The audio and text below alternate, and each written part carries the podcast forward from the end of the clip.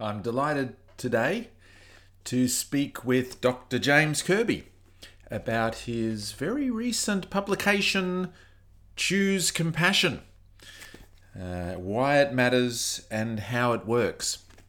From the back, a timely and groundbreaking expose on how compassion can transform the suffering we face in the world. That was from Craig Foster. And Choose Compassion is a delight, a rich, humane, and beautifully written discussion of how we can be our very best selves. That was from Professor Paul Bloom. And I think it would be worth just reading uh, from Professor Paul Gilbert. This book is a gem. It is full of up to date findings, reflections on crucial conceptual issues, and self help guidance, all presented in an easy to understand way. It will be essential reading for anyone interested in how to cultivate and promote caring and compassionate behaviours in oneself and many areas of life. James Kirby is the co director of the Compassionate Mind Research Group at the University of Queensland. He studies the effectiveness of compassion focused therapy interventions in helping with self criticism and shame that underpin many depression and anxiety disorders. James also works as a clinical psychologist in private practice. This is his first book, and of course, James is a very dear friend of mine. So I hope you enjoy my conversation with Dr. James Kirby.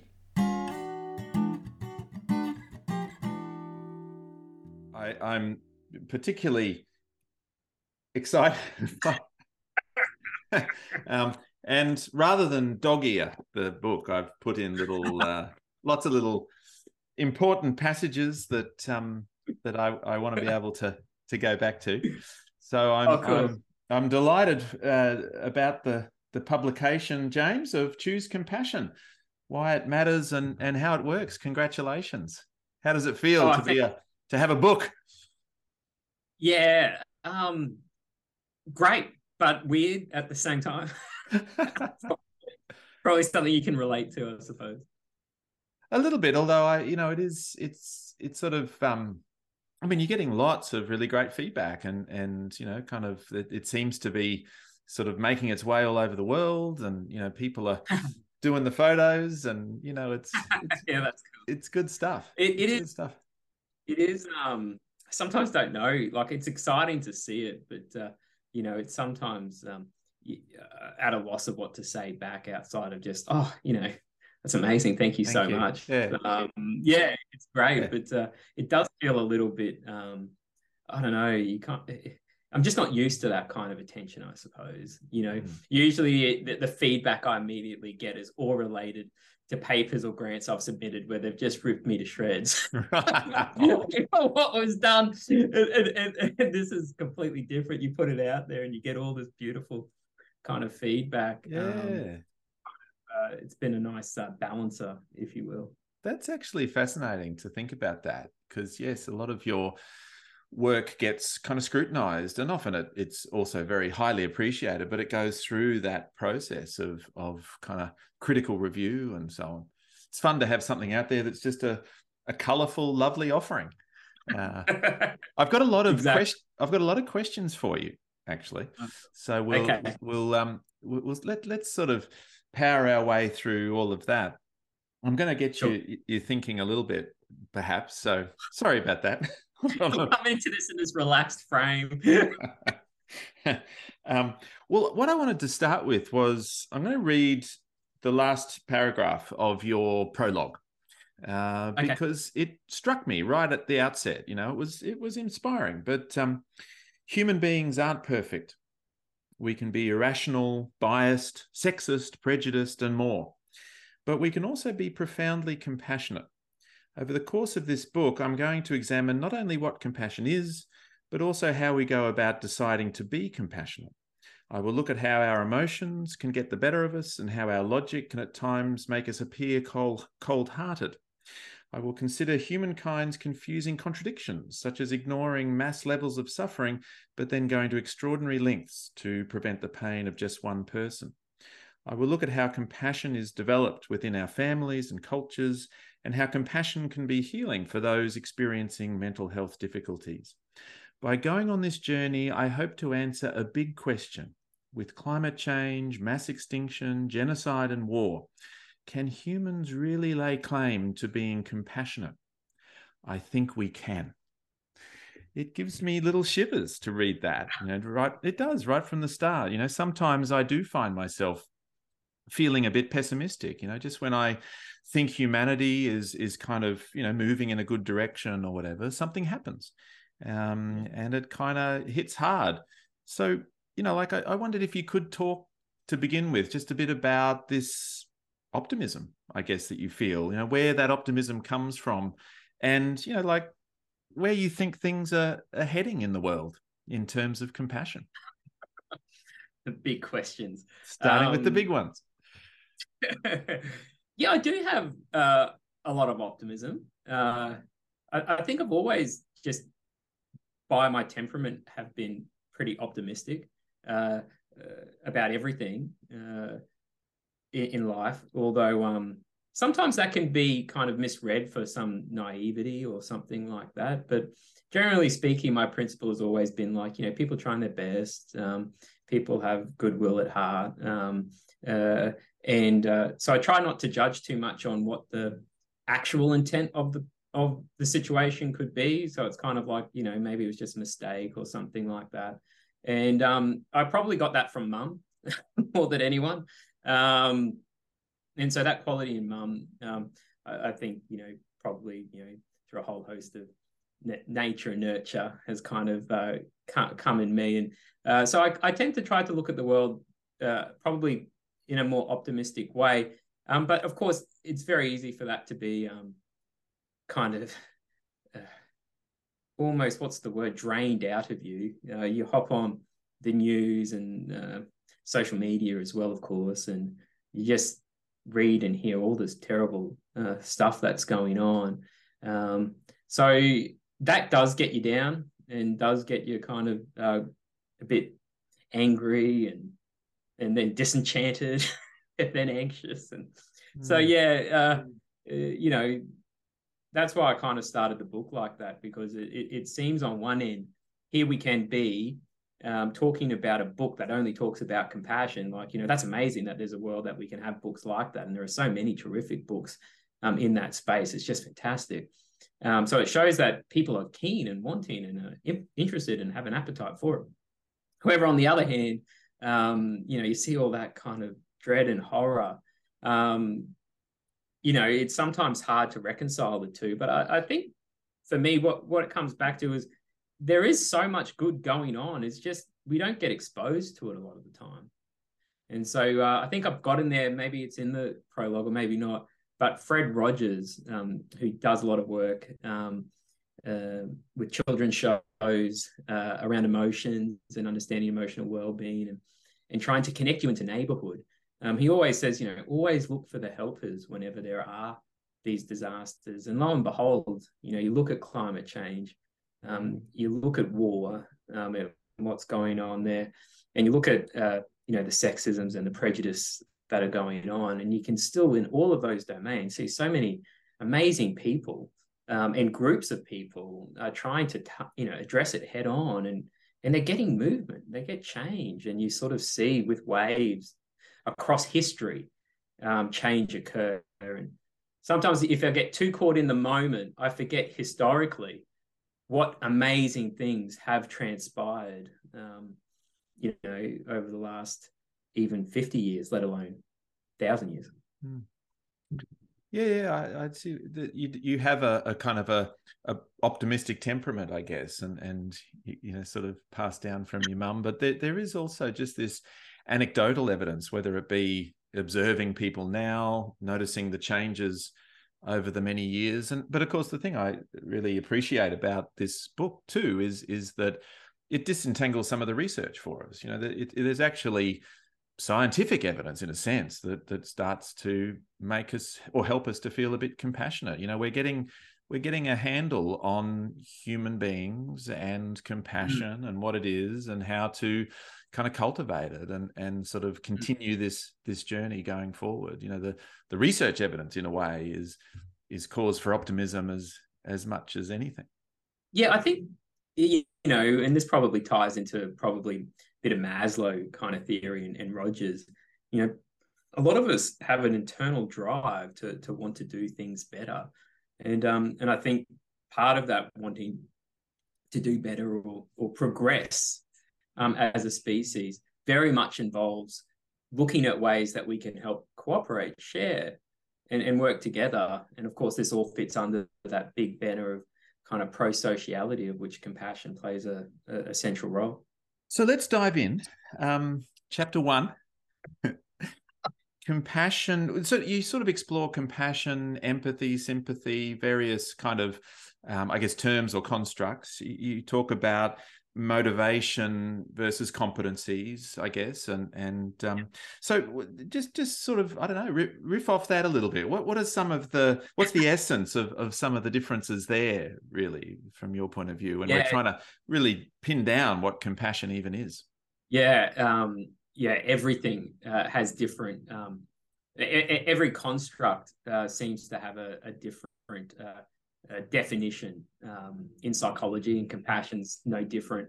Um, you know, we can't even agree necessarily on what an emotion is or um, what's happiness, and um, so what's compassion. There are some different views, but um, the, the, kind of view that uh, is kind of common a lot, a, amongst many is this idea that compassion's kind of this motivation. It's this motivation uh, to be uh, uh sensitive to the suffering you see, and then trying to do something uh, to alleviate and prevent it. And so there are many things that can help with that process. So, um, for example, uh, being emotionally moved or being sympathetic can help you know that you engage um, uh, in, in, compassion. Uh, the same with empathy. So being able to uh, get a sense of what the other person's thinking and, and feeling can be a really useful informer uh, to compassion. Uh, but you know, you know, empathy, compassion is all about suffering, and empathy doesn't have to be about suffering. So there was a, a terrific study recently done where uh, the researchers researchers found we're, we're, far more often engaging in uh, empathy with positive states than negative states. So empathy you can use beyond just a suffering state. We're three times more likely to engage with empathy with uh, positive states than negative, whereas compassion is always sort of focused in on um, the suffering element, which empathy can, of course, help with.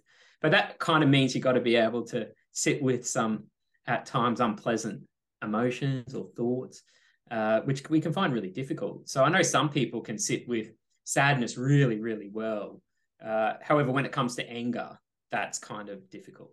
Uh, so uh, when it comes to empathizing with someone who is feeling angry, that might be difficult to do because uh, there's this uncomfortability that comes with experiencing anger and anger is just a bad emotion. You should never experience it. And as soon as you kind of have that kind of association with it, becomes difficulty becomes difficult to empathically bridge in.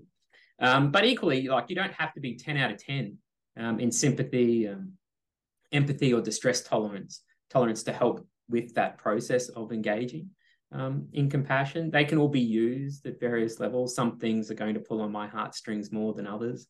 Um, if they can still help me kind of engage with it, um, that that's the idea. Mm. Yeah. So sympathy, we feel move towards being helpful. Empathy, we sort of un- try to understand what's happening and how to be how to be most helpful. And distress tolerance helps us with the the emotions or other sort of feelings that might come up you know in the context of suffering because it's sort of yes. approaching those those negative emotions. It's funny because you start chapter 3 uh, with the statement we can't be compassionate to all if we rely solely on our emotions. Yeah so can you unpack that a little bit in terms of yeah what you were just saying about feeling more or less moved towards suffering and versus this piece? Yeah, I mean, it, there are many dimensions to that, I suppose, but um, uh, we get emotionally moved by things that are uh, kind of important to us. Uh, so, you know, if I see my son upset, well, I'll be emotionally moved by that. Um, but if I'm on a plane and my son's getting upset, the passenger behind could be quite irritated by the fact that my son's getting upset and isn't kind of emotionally moved. And rather, they might be having thoughts like, why'd you bring your bloody kid on this flight? We're going on this for the next 13 hours or whatever it might be. You're flying from Australia. So um, depending on who that target is, that can kind of uh, shift our kind of orientation very quickly hmm. um, towards the suffering uh, we see. And uh, uh, we can either become very blaming towards them, oh, yeah, it's their fault kind of thing, because you might not like the person or whatever it might be. Uh, but if it's someone really close to you, if they're experiencing suffering um, and you really care about them and you really like them, um, we kind of will get swayed by emotion. Then, then, and, and then that emotion is obviously critical to get the action stuff going. So th- those emotions uh, are kind of bring that energy. That's kind of really helpful to kind of get some um, uh, behavior uh, into gear. And of course, when it comes to compassion, the behavior um, could be so many different things uh, depending on on the nature of the suffering you're addressing. But um, yeah i mean so as a result of that there become boundaries on where my emotions will kick in uh, and, and, be helpful at addressing the upset versus um, uh, those outside of that kind of inner circle almost um, who um, I don't even see, they don't even register like you know i'm not even noticing or aware of they're not in my kind of attentional sphere. Uh, um, or conversely um, I, I, might even think to myself well yeah they're, they're they're kind of deserving of it. So there's no kind of emotional kind of movement of um, sympathy uh, towards their pain. It's kind of like well you know no you know just rewards or karma or whatever it might be can kind of come into to play. And they're, they're not particularly helpful, obviously, for compassion. They come, but they're not particularly helpful. The other part of it, and this is something I talk about much later in the book, is the idea emotions are really good when it's one on one interaction of a compassion exchange. Uh, but as soon as those numbers start to increase, um, and we start to hear a million people are caught up in perhaps a crisis, um, those numbers can be so overwhelming. It can kind of feel like um, there's nothing I can do. My help would be a drop in the ocean, and and that can kind of lead people to feel um, uh, I can't be of help. I can't really make a difference, and uh, and and so they don't. Or alternatively, they feel so uh, personally distressed and overwhelmed by it, um, they turn it off and disconnect. Mm.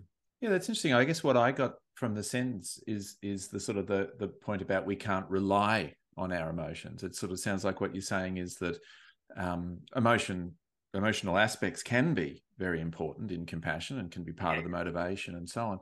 But actually, sometimes the emotion might be too much, and so we we sort of end up, you know, kind of backing away. But sometimes the emotions can be um, can actually sort of turn us away because of sort of more negative emotions towards that person that, that might just naturally arise in us. So if, if it's not emotions we rely on how do we choose compassion in in amidst all of the emotional yeah, yeah. kind of storms and weather systems that we that we have to go through? yeah yeah, yeah absolutely. I mean it's a great point you make actually because I'm, I'm thinking about that now even more like when I say rely, um, there's that aspect of will it in, get me going and acting compassion or not. Yeah. There's that part. But when you say rely, it also is I'm kind of thinking about it, you know, is it something I can trust in on? Like is it is it yeah. a reliable source of information? Um, which can also mean that perhaps uh, I engage in too much behavioral kind of action um, because the target is someone who is super important to me, say my son, um, and it's actually maybe better if I hold back sometimes when he's struggling to see himself work through some of the pain, um, but knowing I can come in and help at, at a different different moment, perhaps. Um, mm. You know, sometimes you can jump in too quickly. Um, you know, so sometimes again, uh, so it's kind of like the emotions they're letting me know there's some kind of distress. Um, now, what do I do with that distress? And and sometimes if the person's really close to me, I can feel even heightened, even more distress. And I, I must listen to this. I must do something immediately. And in fact, um, uh, that's not such a, a, reliable source of information to draw from uh, because it's only listening to that emotion whereas actually that's my emotion response. Um, what's the other person? How are they dealing with it? How are they going with it? Um, and would this be if it's not a, you know imminent hurt or pain, but it's more about a struggle and distress around effort? Maybe there's a chance for me to sit back and let them continue through that, making mistakes, allowing them to make mistakes, uh, recognizing that that's part of the learning process. So mm. sometimes those emotions can block and stop us from certain groups. So we can't rely on it for behavior. But equally, sometimes they can be so powerful they get us to take action, which perhaps um, we don't necessarily need to at that time. And if I think about it, this is the the beauty of the title of the book in a way. You know, choose compassion, which yeah. which really it's interesting. It, it's it's not necessarily, you know, just being kind of um, automatically moved towards compassion, but it's about it's a choice. There's a there's almost like a a cognitive element too, or something about you, you go on to talk about morals and values, I think, and the role oh, that yeah. those might play, and and that sometimes we might choose compassion even when we do feel angry at that person whose child is crying on the on the aeroplane or whatever because of certain values that we might feel even though our emotion might not guide us that way. Oh exactly. So you know that that's that chapter really is trying to focus in on this idea that you know, if we if we want uh, sort of compassion uh, to be realized globally, like on a global scale, and um, you know that that's something that a new global compassion coalition uh, steered by uh, Rick Hanson and Jennifer Nadel are, are really doing. Um, is is this sense that uh, emotions help with the everyday, you know, people we're, we're interacting with, but if we're trying to think of how would we go about creating environments uh, whether those be working environments, home environments, or um, uh, you know whole country or city uh, based environments. What could we do to help facilitate um, compassionate uh, interactions or help uh, uh, you know our most vulnerable? and sometimes that requires us to to kind of think more about you know what it is that we're wanting. So sort of engage in an element of mental time travel. So let's imagine you know five years from now how do we want to live um, as a society or as a species, um, and where do we want to put some energy and effort into in order in order to help uh, uh, those particular people um, or groups or environment, if you will. So a lot of us has been doing a lot of time travel around climate and around what we need to be doing now in order to prevent disasters happening in the future, so that um, a lot of life, um, both animal and um, plant life and, and human life, can can kind of uh, be protected and saved. So that's kind of really compassionately motivated uh, at its source, but we're engaging in all these kind of future thinking and planning and um, problem solving uh, in order to address it in, multiple uh, ways, um, at country level ways, um, uh, organizational level ways, and, and, and, kind of individual kind of ways. But so I kind of get to this idea that um, if we want to recognize compassion more at a, at a global scale, um, uh, we need to start to you know emotions aren't particularly good for that that they aren't big it's not sensitive necessarily to to that uh, to the same degree. And also um, that means thinking about groups typically beyond your concern. Uh, and so again it requires kind of okay well let's connect with you know what what um, perhaps morals or ethics you have. The other part to that though is you know compassion's often um, in the moment you know you kind of suffering stumble you stumble across it you know either personally or um uh, you know walking past someone um or someone calls you or something in distress. So compassion is often a reaction to what's come in at that point. Um but equally um, i might not see it but i might be thinking to myself oh how would i like to invest or spend my time? Um, or what could i perhaps do? Asking that question what could i do to be of some kind of help? And sometimes that means, okay, well, I might seek out ways that I might proactively uh, do something or take some kind of action to help a group. So, you know, um, takes some of my donation behavior. Um, there's a group called Effective Altruism that tries to look at where money can be best maximized. Um, so you can get best return on, on helping uh, life. Um, and that takes out some of the emotional judgment I might have about what charities are useful to support or not support, um, and gives gives me a sense of um, taking that emotionality out because uh, often we donate to to uh, uh, charities that get us emotionally stirred up, or we've had some kind of connection with, with where there's emotion, and as a result, there are some areas that receive a lot of our support, but a lot of other areas that just don't at all. And so that's where I think you know the thinking part um, mm. can can really just play devil's advocate a little bit. Okay, is there any other way you could spend that money, James? Mm. Or is there anything that you're doing uh, on an instinctive level that's great, but also perhaps means someone else misses out? Mm. You know, so just little things like that, just to broaden the kind of awareness. So just chat to someone. My wife Cassie, I'm thinking we should do that. What do you reckon? Is the uh, you know at, at its core it's good, but is, is there something else I've missed? You know, so just that kind of stuff. Yeah, there's sort of feeling, thinking, values, planning, committing. There's sort of yeah. a, a, lot to it. So where does all this come from? I, I um I, I saw a, a, Dalai Lama post on his Facebook page. I assume it's him posting. It was, it was on the 13th of April, 2020. And he said, I, I think he talks about this a bit, but he, he sort of said, I often think of my mother as my first teacher of compassion. Uh, she was simple, un- uneducated, just a village farmer, but so kind, um, uh, kind hearted, and her kindness was unconditional. Uh, it's the love with which she nurtured me that is the core of the compassion I can find in myself and feel for others. Um, this very basic level of affection is natural to human beings. And I, th- I mean, you emphasize this in your book as well. And I, I know this is a, a very important, impactful part of your your work and your research, and and that is just the importance of family, uh, and you know, sort of those early experiences and and the role for that in in all of this cultivating compassion. So, yeah, your thoughts? Yeah, there? no, that's probably yeah, it's probably if I was to list the top three take homes, that would probably be number one. How important family is uh, mm. for compassion. I mean, there was a big study done uh, in Finland with uh, two and a half thousand uh, individuals who they tracked over three decades. And they were trying to predict what factors predicted compassion levels 30 years down the line.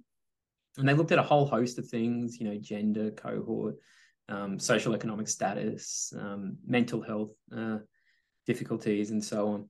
And the number one, the only significant factor that predicted the compassion 30 years down the line was the emotional warmth that they got from their parents. And so emotional warmth is just really important, which, is act, which speaks directly to what the Dalai Lama has kind of said there in that tweet or uh, Facebook post.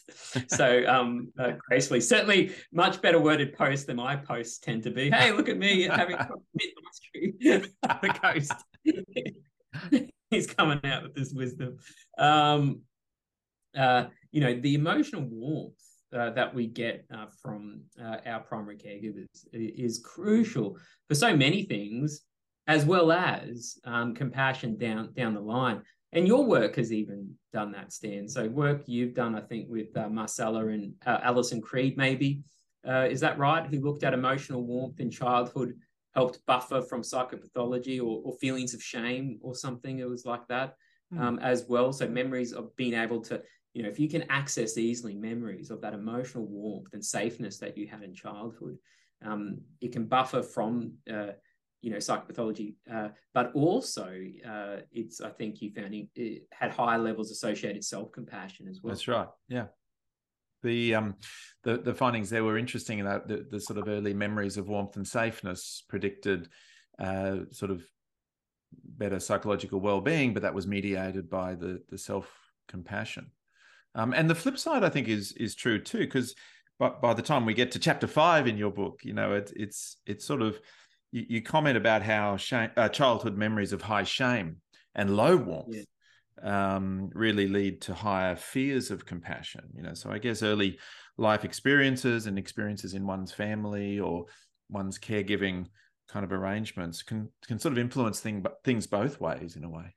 Oh, yeah, absolutely, and and it's kind of um, almost catch 22 or, you know, chicken or the egg kind of scenario. And, and so much of like, well, yeah, compassion also predicts parents' willingness to give emotional warmth to their kids. And so, you know, how, how does this all work out? It's kind of tricky. It's all kind of, um, clear, uh, you know, linked in without kind of definitive clear. Well, this is where it starts, and so on. But these are the factors that are implicated within. And fortunately, there are things we can do to help increase parents' uh, emotional warmth if it is an area that that needs a bit of help. But equally, we can also improve compassion as well. So there are many uh, pathways in to trying to be of help, depending whatever the difficulty is.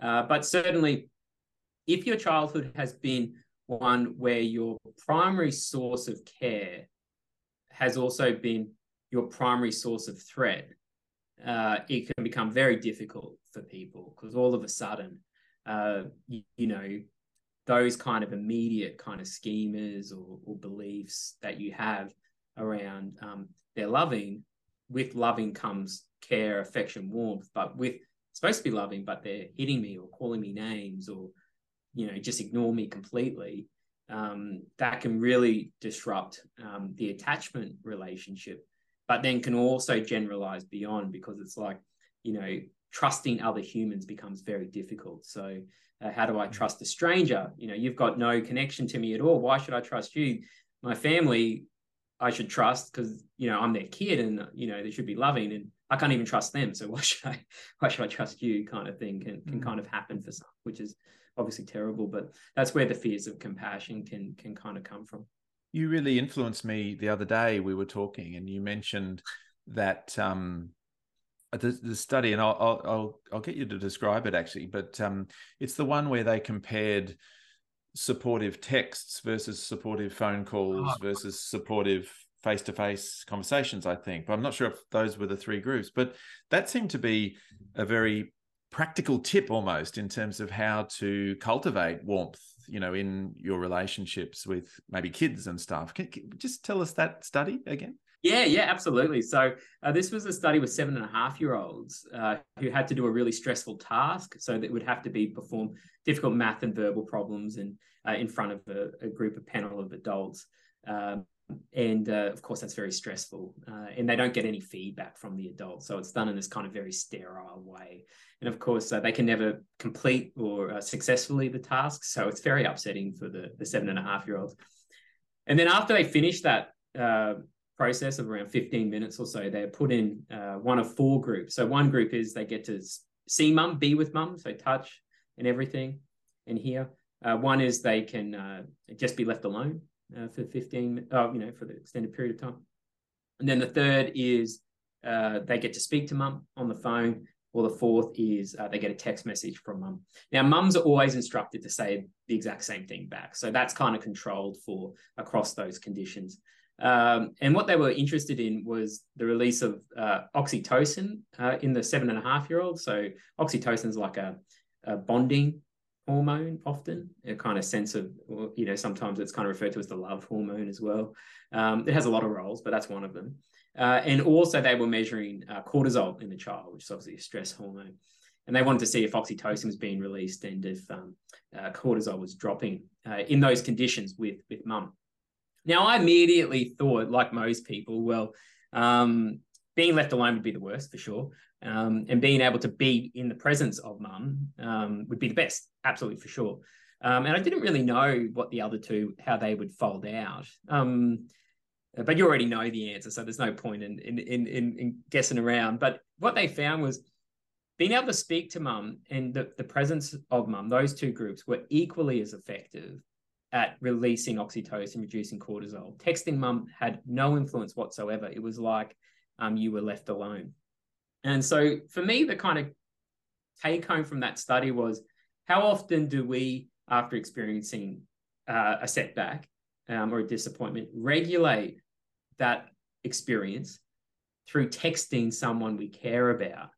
Um, and I know I do that a lot. It's almost second nature. You know, you go in, you do something. Might be after this podcast, I text Cassie, oh, it's horrible. but, you know, we're hoping that has um, an emotional impact on us when we hear back from that person. Oh i'm sure you're okay. I'm sure you were great. I'm sure your jokes were fantastic. You know kind of the reassurance that kind of comes back. Um, but uh, perhaps that's not as as powerful as what we think it is.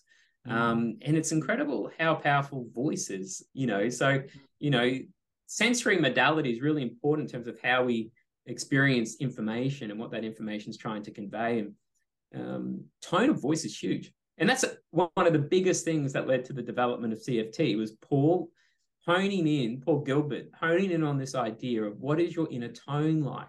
How are you speaking to yourself? What's that affective tone like? Um, how do people talk to you? What's their tone like? And you know, as a baby, uh, as babies, uh, one of the best regulators we have is um, our, our, tone of voice. Also, touch, of course, um, but tone of voice and touch. But yeah, mm. how we speak to each other matters, and how we speak to ourselves it matters. And so, in that study, the being in person with the mum or speaking to her on the phone were equally effective, and texting and being by oneself in a room were equally ineffective, or you know, just to say, say it in simple terms. Yeah, yeah, it just didn't have an impact, and um, didn't have an impact. Uh, yeah, we, we, rely so much on um, texting. That's still okay, still yeah. fine.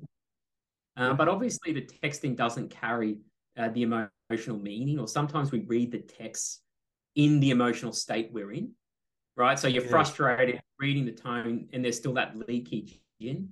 Whereas when you have the presence or you're hearing, you're actually getting a disruption to that emotional state mm. by this other um, emotional state coming in, of course. Mm.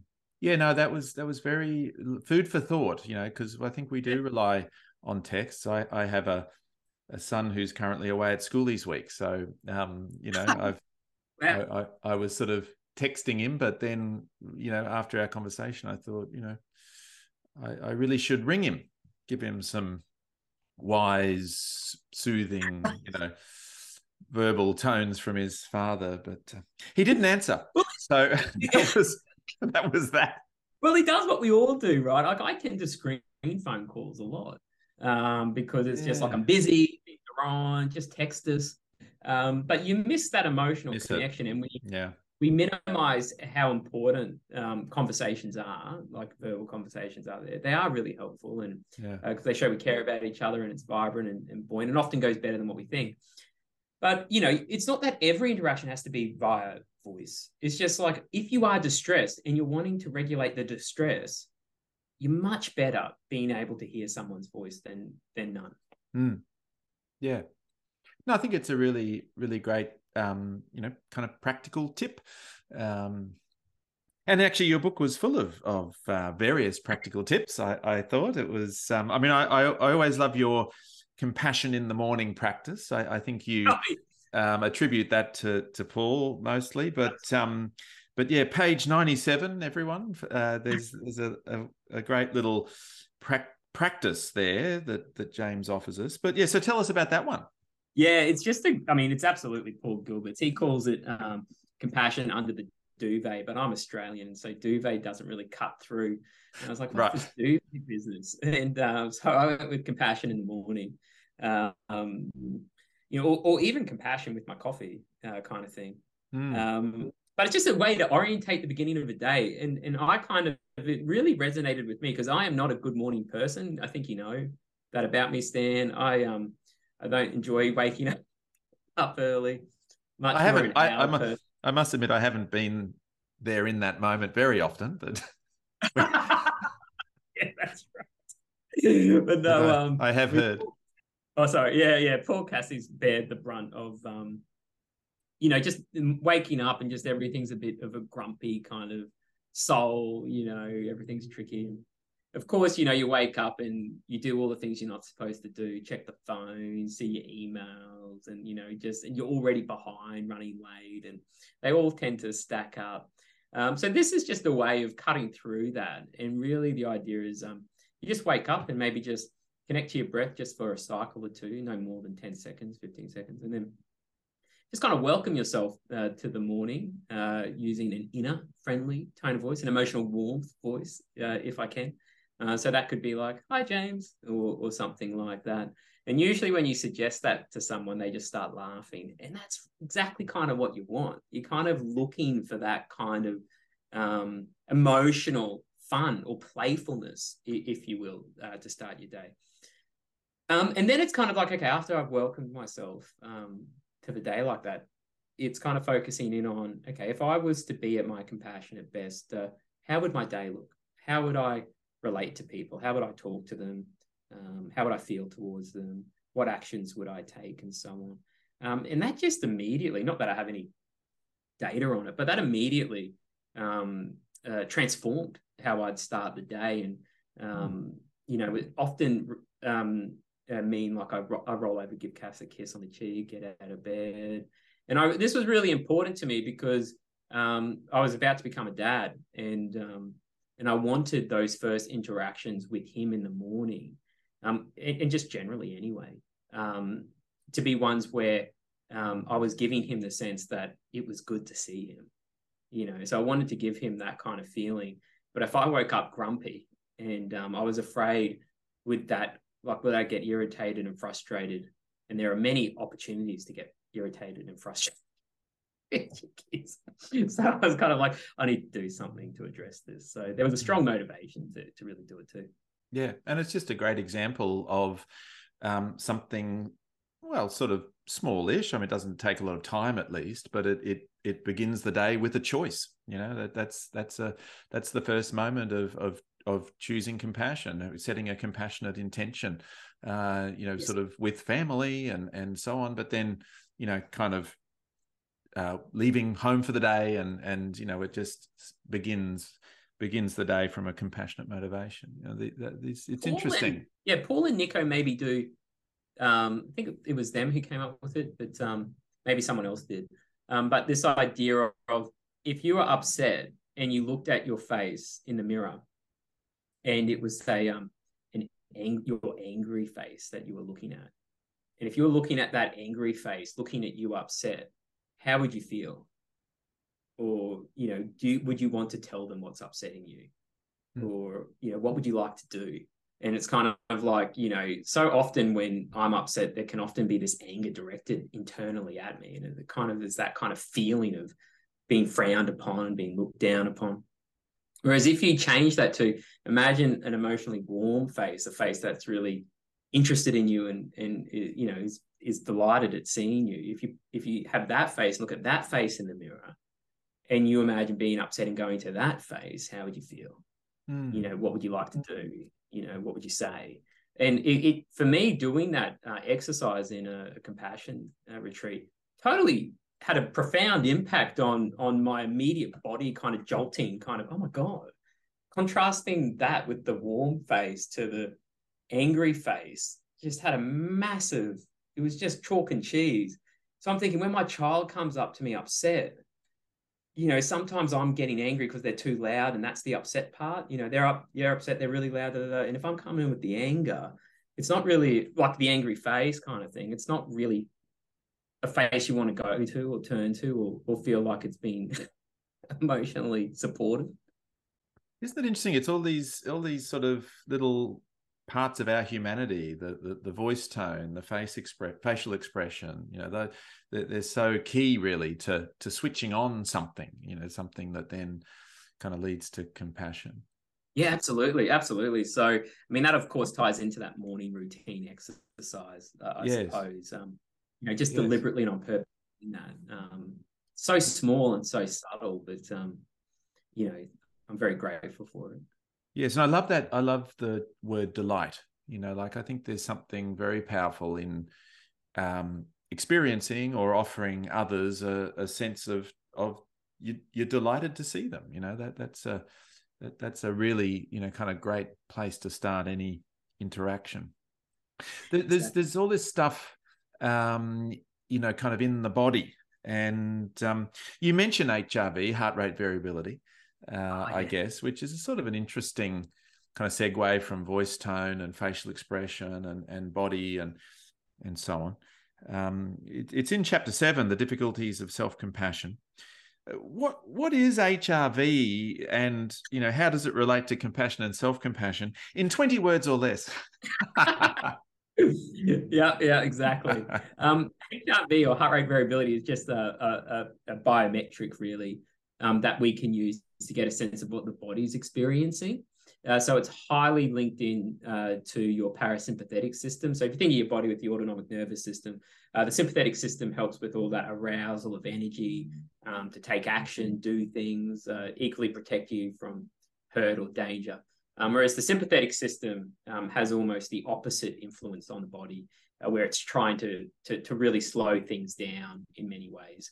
Um, and so it has like an opposing force on the body's vital organs that your sympathetic system has. So your sympathetic system would, for example, uh, um, not be sending energy into metabolism. You know, metabolizing at a point where you're wanting to take action isn't useful. Um, uh, uh, use of the, the, the energies within your body. It's wanting you to take action, move, etc., etc., etc. But if you're parasympathetically activated, um, you will go into a state of metabolism because you're no longer wanting, pushing, trying to get away from, etc. So um, sometimes the that kind of parasympathetic system um, is sometimes referred to as the rest and digest system uh, as well. And if you've got high parasympathetic system activity, um, that's indicative of um, a higher heart rate variability. So HRV is just a measure of parasympathetic system of the body. And of course, what we're trying to do with a lot of uh, uh, compassion training is to try to help the person uh, to be able to uh, self-regulate their distress in ways that are comforting and reassuring to kind of shift away from a, a dominant kind of sympathetic system which has a lot of stress pressure urgency um, and if overstimulated for a long period of time can lead to you feeling burnt out shut down and rather trying to be able to strengthen this parasympathetic um, uh, of your autonomic nervous system so that it can help you during those periods of stress, particularly um, in the recovery post stress. So you can't stop the stresses, they're going to keep coming in. Um, but how do you relate and, uh, and, and respond to yourself after the stressor has passed? And so um, compassion can really help with that. Um, and compassion is really associated with much higher um, heart rate variability. Uh, so there's a significant association between the two. Um, um, Di Bello, Christiana Ottaviani, and Nico Petrocchi have done some amazing work looking at, at that kind of those kind of associations. Mm. Does, I don't know uh, if that was a lot more than 20 words, but that's great. That's great. But but I, I one quick little question. Um, does the sympathetic and parasympathetic also map onto the cortisol and oxytocin you were mentioning before, or is it or is it you know kind of more complicated than that? I suppose. Yeah, it, it kind of becomes um, very complicated with a lot of lot of moving parts. So. Mm. Um, just by, I mean, I mean, in, in some ways, in, in Paul's earlier days, he kind of did did do a bit of that, kind of linking in. Um, however, at the same time, like oxytocin, if your offspring uh, are at in danger of getting uh, like imminent danger of getting hurt, oxytocin is the big driver to kind of like protective kind of um, uh, behaviors, you know, to look after the kids. So it kind of stimulates a sympathetic kind of, you know, fight response. Um, so, you know, these these hormones, depending on the person and your relationship with that person or group, um, kind of works in, in kind of complicated ways. Yeah. Um. Robert Sapolsky quite a lot about some of this work um, in his book Behave. It's a terrific book. Mm, okay. Well, we're really starting to sort of map it out across the chapters. You know, like I can sort of see the spider diagram in my in my mind you know there's the emotions we've talked about the thoughts we've talked about the physiology or bodily sensations you know where does the attention go? How do we sort of shift that about um, and the motivation behind it all? Um, chapter 8 was really interesting to me because you talked about suffering and but there was a bit about you know how it seems humans kind of like to suffer. You mentioned paul paul bloom's work um, Paul yeah, Bloom's yeah. work about um, the, the pleasure associated with suffering or chosen suffering. And I thought chosen suffering was an interesting term given the title of your book. Um, it was sort of um, sometimes people might choose suffering or something. But what is this suffering and, and pleasure kind of paradox all about? Yeah, uh, well, you know, read Paul Bloom's uh, The Sweet Spot um, which talks about the pleasures of suffering. He he will do a much better job than I. Paul's Paul's extraordinary. Uh, Paul Bloom, that is. Um, well, both Pauls. Uh, I must name my next kid Paul. it must lead to to good spelling. But um, yeah, essentially, a lot of uh, people uh, will have this hedonic view of life that really, you know, um, it you know happiness is the core thing we should be chasing and you can kind of accumulate it across time. You kind of add up all of the happiest moments and, and the sad moments and at the end of the day or bad moments and you want to at the end of the day have more happier moments than bad moments and then that's a that's a good life. Um, and so you know hedonists really kind of push that kind of um, you know way of thinking and everything we basically do um, whether or not we we recognize it uh, as such is kind of driven towards maximizing that kind of pleasure element of it. Um, but Paul kind of talks a little bit in that book, um, and and me a little bit in this book. Um, is is there's really two parts. Is you know we can uh, fear anything, but equally we can take pleasure in almost anything too. And there are people who take great pleasure in watching horror movies, for example. I don't really. Um, that you know some some humans take pleasure in shocking themselves. I kind of talk of it in the book there about yes. how people will even at arcade games uh, pay to hop in an electric chair and get a shock. Like I would never do that, but some people enjoy that kind of stuff. Um, and and and so you know he unpacks that to to a degree. Uh, in the book, what I was really trying to focus on was this idea that uh, you know not all suffering's equal. Like you know we kind of view suffering as kind of like a broad term but you know suffering can encompass so many different forms of suffering like emotional physical lack of resource. Um, but equally um, there are things that i will choose to do uh, for a reason for meaning um, which will come with a lot of effort. And that effort can often be very draining and i can be anxious about meeting deadlines frustrated and so on. Um, and so i experience these these discomforting uh, emotional experiences or suffering, but it's all towards something I've chosen and it's meaningful for me. Um, so one could be writing the book. You know, writing the book was something I chose to do, but writing at times was just um, really hard. mm. There were swear words and oh, I don't know stuff. You know, giving up, all this kind of stuff. So I was suffering, yeah. but that was a very different type of suffering uh, to the type of suffering that you might experience uh, if you were to be beaten up by your dad right? Mm. And so, you know, being beaten up by your dad, you haven't chosen to be beaten up. You know, this is not something anyone would want. Mm. Um, and you're still, you know, as you're being beaten up, you're feeling anxious, scared, vulnerable, um, upset. Um, so, you know, uh, I talk about suffering a lot, but you know, that's that kind of suffering is, of course, not not equal. And um, sometimes the the strategies we talk about in terms of being compassionate to that suffering or being compassionate when relating to your distress um, you know, there's a lot more nuance in that. You know, sometimes it is very important to recognize people are, are fearful um, of, of doing that because they've gone through some horror, um, which is not the same as being upset because um, my sentence didn't flow as well that I wanted to mm. for what I wrote. So I kind of try to unpack that a little bit. You know, um, so we've got we've got chosen a, a life areas we want to pursue and um, if we've got if we see them being meaningful uh, we're, we're we're we're willing to tolerate the the, the suffering that comes with it hmm. think of running a marathon or whatever it hmm. might be even parenting's a bit like that you know um, there's some good research that shows your happiness drops significantly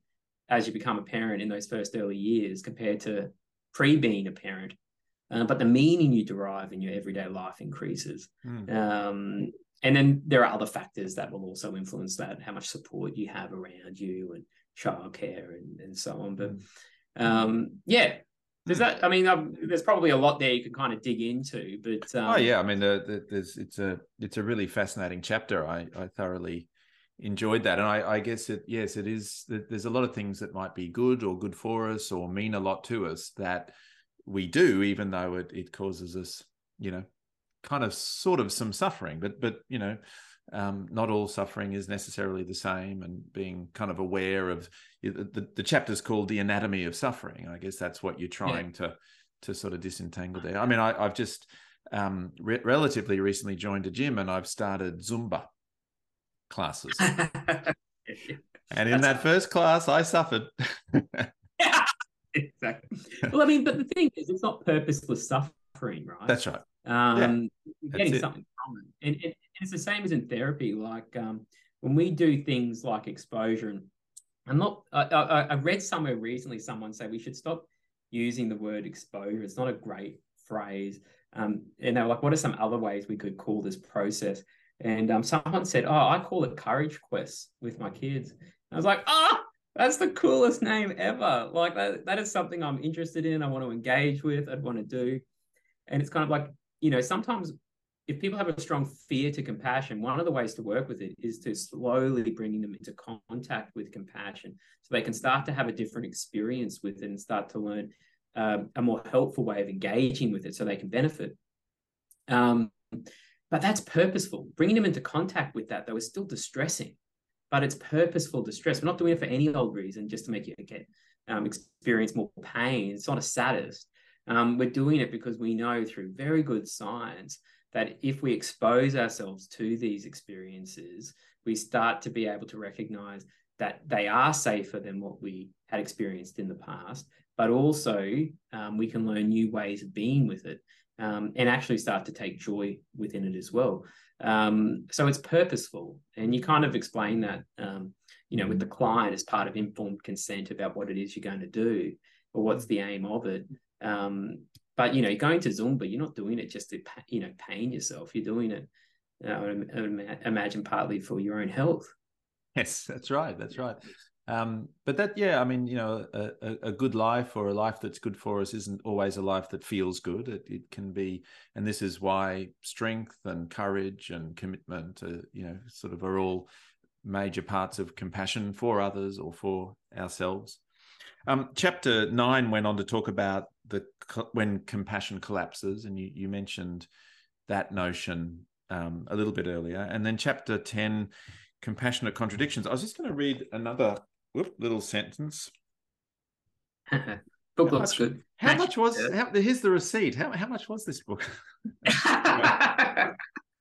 but you say here humans are walking contradictions, and in our compassionate behavior, we're no different. We take actions to be compassionate, but still do other things that may cause suffering. Um, and you mentioned there that the con- you discovered almost a contradiction of your own. You know that, but that was previously unknown to you. The, the sort of the orangutans, orangutans, and oh, so yeah. Um, yeah. Uh, and and people can hear read that story in the book. But um, but I thought it was interesting because that it, it was sort of like a contradiction. It was sort of outside of your awareness, and when it came into your awareness, I, I think it motivated you to change. But I'm sort of curious too when people have contradictions but they're kind of actually fully aware of those as well a little bit you know I, I and they persist with certain things anyway i mean I, I, suppose it's a it's a relatively tricky kind of topic but you know like dairy cows egg laying chickens pigs pigs kept in cages um, mm-hmm. and yet all of that suffering often doesn't motivate people to um, you know sort of make a change or, or away from consuming animals um, so, so what do you make of that? That that sort of when when the contradiction is is sort of known to the person or they're aware of it, and yet there they are, kind of still stuck in that contradiction. Yeah, it's a really interesting area of work, and there are some terrific researchers out there looking at the contradiction at differing levels. So, on one level, there might be this contradiction around, you know, try to be compassionate to all life. However, on the other hand, um, I eat um, animals that have been raised in not good conditions. Uh, and that would seem a contradiction. However, on another level, um, you know, you might see yourself as, um, you know, kind of masculine kind of guy. And if I was to adhere to that sort of masculine kind of ideal, um, eating meat's really important. And, you know, we're the top of the food chain, we can eat whatever we want kind of thing. And so I can remain uh, in, congruent with that kind of idea, uh, but uh, it, whereas eating, you know, um, a more sort of plant-based diet might be contradictory to that, and so that's a different kind of motivational force. Then it's like how are others seeing me or judging me, or what are the social norms in my environment like? Um, and so we might have contradictions arise as we're trying to be compassionate, but equally taking those actions might then contradict another kind of desire or want mm. um, socially. Uh, so, you know, a lot of people and I talk about some research done with different uh, uh, people's different diets and people's views towards those people with diets as they attend uh, functions. And uh, you know, if you say to people you're vegan, um, a lot of people immediately have uh, a lot of uh, annoyance towards you. Um, not you as a person, but just the, the kind of idea of, of veganism. Um, and so, you know, often you might then keep that kind of hidden and, and not share it. Um, but you know, because you don't want to get the backlash. But alternatively, there's part of you that's like, no, this is a really important way of life that you know I only found out from someone telling me. Maybe I should tell them and really push the point. And so there's constant contradictions. And so mm. I can imagine some people can walk easily around with contradictions because they just change the plane of judgment. So one plane of judgment is through the lens of compassion. Is it compassion or not? But another plane of judgment I can assess on is is it living up to my kind of um, social norms of being a man or being a father or being an Australian or something? And if that's incongruent, well, you know, um, oh, sorry, if that's congruent, that can kind of be what I choose to focus in on because it's easier. So, you know, when cognitive dissonance comes in, we can kind of, you know, uh, just avoid the whole thing together, yeah. or it can be something which then we uh, go, you know what, I will will try to do something different. I guess the thing is, it's just it constantly ripples. Like what we're told today about how to live a healthy lifestyle is very different to what my grandparents were told. Um, so we've got a sea of information coming through, kind of informing us on the best ways to live uh, to live our lives.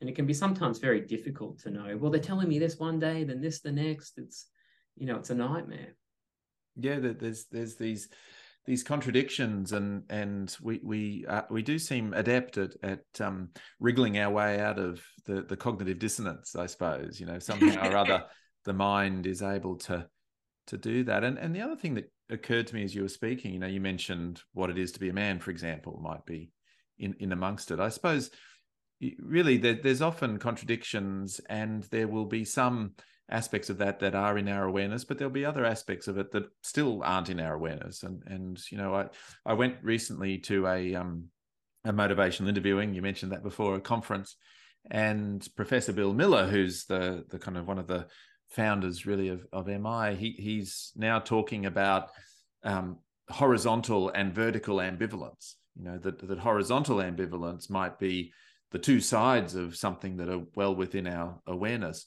but vertical ambivalence is where some aspects of our ambivalence are outside of our awareness. And, and sometimes to um, kind of work through dilemmas or to sort of make certain choices to change and so on, uh, it really is about bringing those unconscious aspects of ambivalence into consciousness and awareness and being able to, mm. you know, kind of tease through all of it, I guess. You know, the person who perhaps from a compassionate point of view feels like maybe they should move towards a plant-based diet then starts to bring awareness to this what it is to be a man concept and how their manliness is attached to eating meat or something as you said.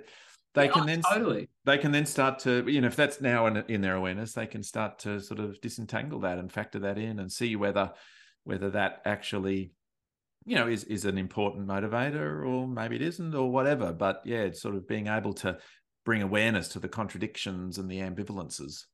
Oh absolutely. And um, i mean that's what don't look up that movie was really all about you know. Yeah. This human contradiction of here, here's an immediate and impending disaster um, that we could avoid if we work together and bring attention and so on. Um, and it was all working really like for a, for a lot of it um, the movie people really you know after the initial shock start to galvanize together and coordinate a way to to stop this disaster from occurring. Um, but you know within that there was one group who kind of still saw this as an opportunity for advantage. Mm. um, that kind of uh, co- competitive kind of motivational force that just override it all and led to our destruction.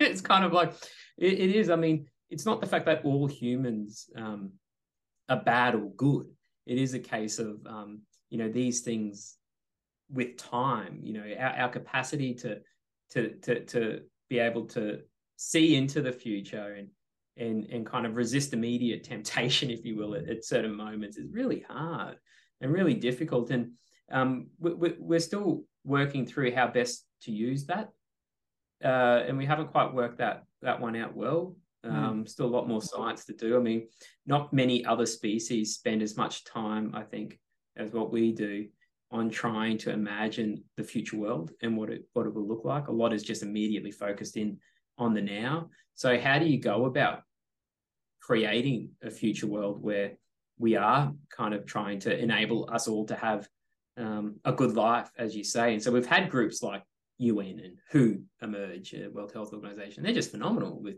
the kind of work that they're trying to do and promote, um, you know, greater health and well-being.